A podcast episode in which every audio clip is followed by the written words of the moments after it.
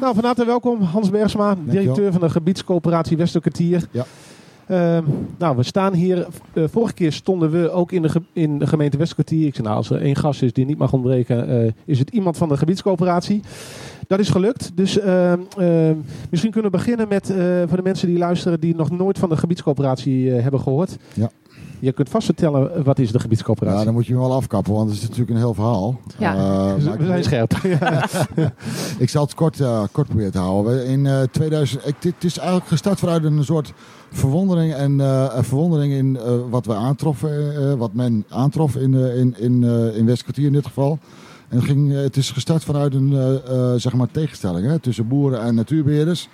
En die hebben toen, hadden toen eh, in 2013, 14 hadden ze geprobeerd om samen zeg maar natuurontwikkeling en eh, landbouwontwikkeling te organiseren. Eh, dat was toen wat moeizaam. eh, maar de voormannen zeiden wel van nou, en de voorvrouwen, er moet toch een manier zijn om samen te werken. Nou, dat is eigenlijk de echte start geweest. Dus dat betekent ook dat je dan vervolgens in Westkwartier zelf met deze mensen, en dan gaat het over eh, staatsbosbeheer, eh, toen nog de boerencollectieven, maar ook landschapsbeheer en, en, en terra, onderwijs. Die zeiden van nou, dan gaan wij samen kijken of wij een agenda kunnen krijgen. En die agenda moet dan wel ingevuld worden door de mensen in Westkwartier zelf. Nou, daarop is een heel, heel bedrijf gebouwd, waar het eigenlijk om gaat. Dat we op basis van de eh, wensen en doelstellingen en agenda van eh, bedrijven, onderwijsinstellingen en overheden een agenda gaan bouwen en die gaan we uitvoeren. En dan, wij noemden dat toen altijd een innovatieagenda. Dus probeer nou eens wat verder te kijken dan eh, nu van waar willen we naartoe. En dat is eigenlijk de basis geworden voor onze gebiedscoöperatie. Coöperatief, dus dat betekent dat iedereen mee mag doen. Eh, of je nou eh, zeg maar lid bent van een, eh, van een dorpsvereniging of gewoon een bedrijf bent of een onderwijsinstelling. Die kan allemaal meedoen om, om zeg maar, tot uitvoering te komen van zo'n agenda. En het, eh, sorry, het, gaat natuurlijk om want de, de gebiedscoöperatie. Het gaat dus om voeding, het verbouwen van voedsel. En eigenlijk kijk, kijken jullie als coöperatie naar die keten. Hoe kan die korter? Hoe kunnen voor de partijen Ja. in die keten ook misschien meer waarde toegevoegd worden of een eerlijkere prijs? Hè? Dat, Ja. dat is de basis van de. Ja, uiteindelijk, kijk, weet je, eh, uiteindelijk is een eh, uit allerlei dingen. als je kijkt naar bijvoorbeeld de landbouw, die kijkt naar natuurlijk st- stikstofproblematiek. Nou, Super actueel. eh, super actueel.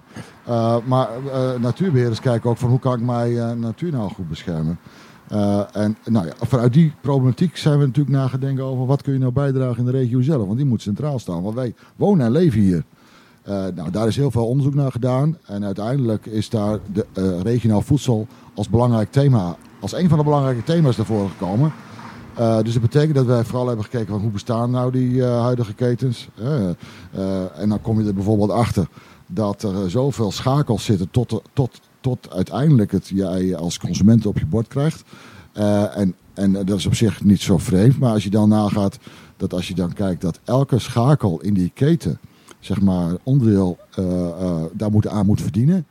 En het gekke is ook nog dat naarmate er meer schakels zijn in de keten, er meer verdiend wordt.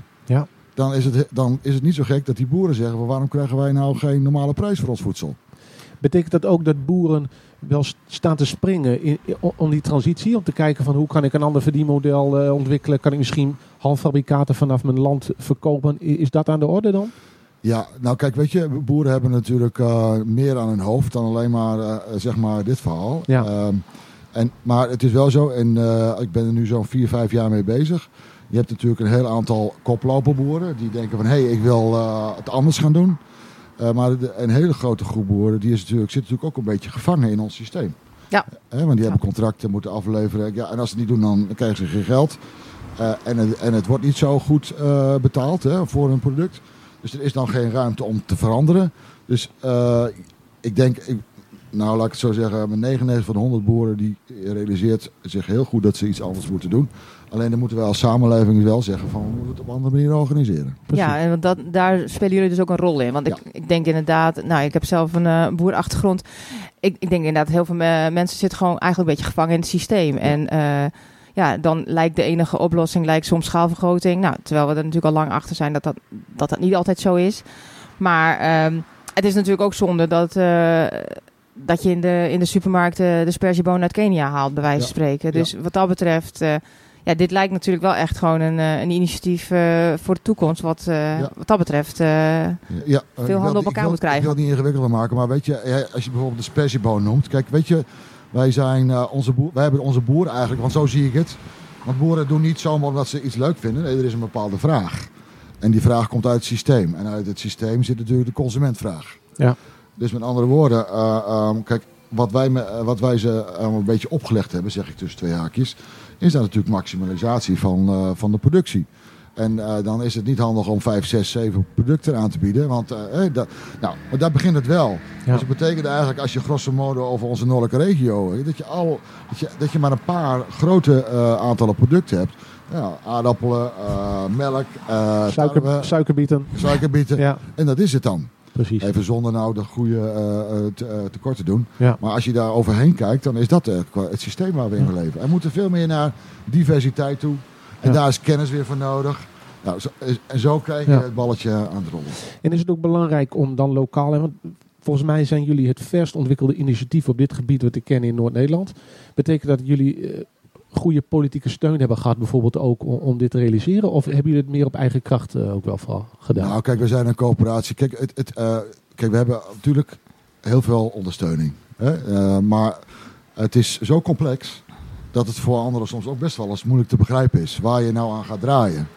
Kijk, wij, daarom hebben wij de, de, zeg maar de aanpak gekozen om op verschillende niveaus zeg maar, projecten en initiatieven te ondernemen.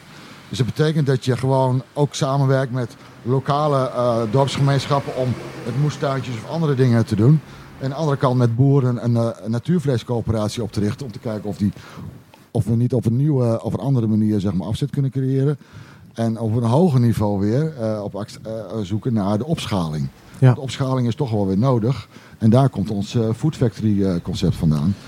Ja, de vorige keer dat wij elkaar spraken, noemde je dat, de, de Food Factory. Toen waren de plannen in ontwikkeling. Kun je daar iets over vertellen? Hoe, hoe staat het daarmee? wat is het? Ja, nou, kijk, we hebben natuurlijk corona gehad. Het is allemaal weer een beetje vertraagd. Dus we zijn met rustig aan het opstarten. Kijk, uiteindelijk hebben wij van al die kleine initiatieven en onderzoek wat wij gedaan hebben hebben wij een, een, model ontwikkeld waarin we zeggen van nou, we luisteren, gaan laten we ons eerst nou focussen op regionaal voedsel. Dan hebben wij heel veel boeren in ons Noord-Nederland, in Noord-Nederland en ook in Westkwartier, die producten kunnen leveren. Dus we hebben nu zeg maar uh, een heel aantal boeren onder LOI, hè, onder, uh, of, int of, intentie, om te leveren. Oké. Okay. Dat betekent van varken, kip, groente, graan, fruit, nou 15 stuks. dus dat betekent dat je best wel een mooi portfolio hebt van onze regio. Ja. Nou, en die willen we natuurlijk, en, en deze boeren willen we aanbieden dat wij de verwerking doen op één locatie.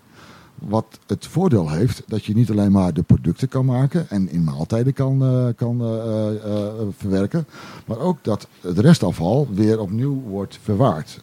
En dat kan je doen door vergisten of andere manieren. En te zorgen dat daar de restproducten weer terug kunnen worden gebracht naar het land. Dus het betekent dat daar een heel circulair systeem achter zit. En komt daar ook een soort van label van dit komt uit, de, uit Westerkwartier bijvoorbeeld? Wat ja, het, okay. ja, ja dat, kijk, dat is uh, merken, dat is weer een heel ander uh, verhaal. Maar, uh, We kunnen heel lang over dit onderwerp doorpraten. ja, nee, dus, dus met andere woorden, je moet gewoon zien dat het past denk ik helemaal in de beweging die we nu met elkaar maken. En het gaat vooral over bewustwording van vanuit je nou, laat ik maar zeggen, laat ik met de burger, consument beginnen. Ja. Dat hij zicht heeft op het voedsel waar, waar het vandaan komt.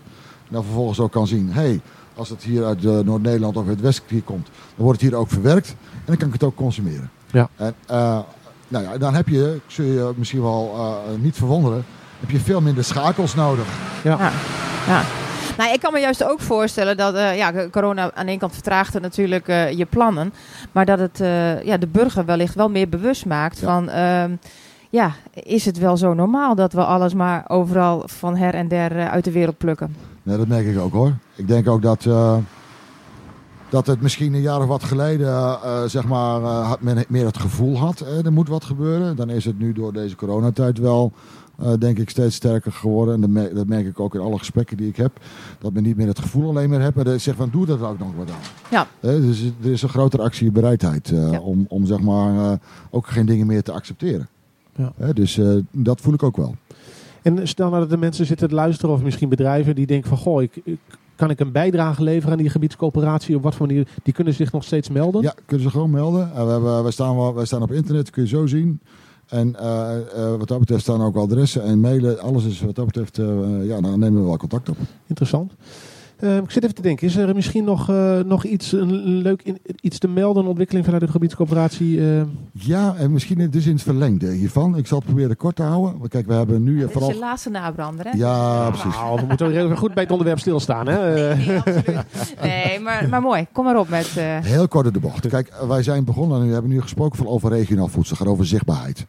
Maar het gaat ook over regionaal en gezond voedsel.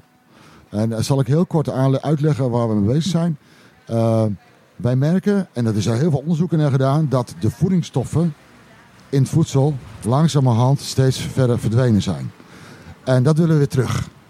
Alleen we zijn het vaak niet bewust.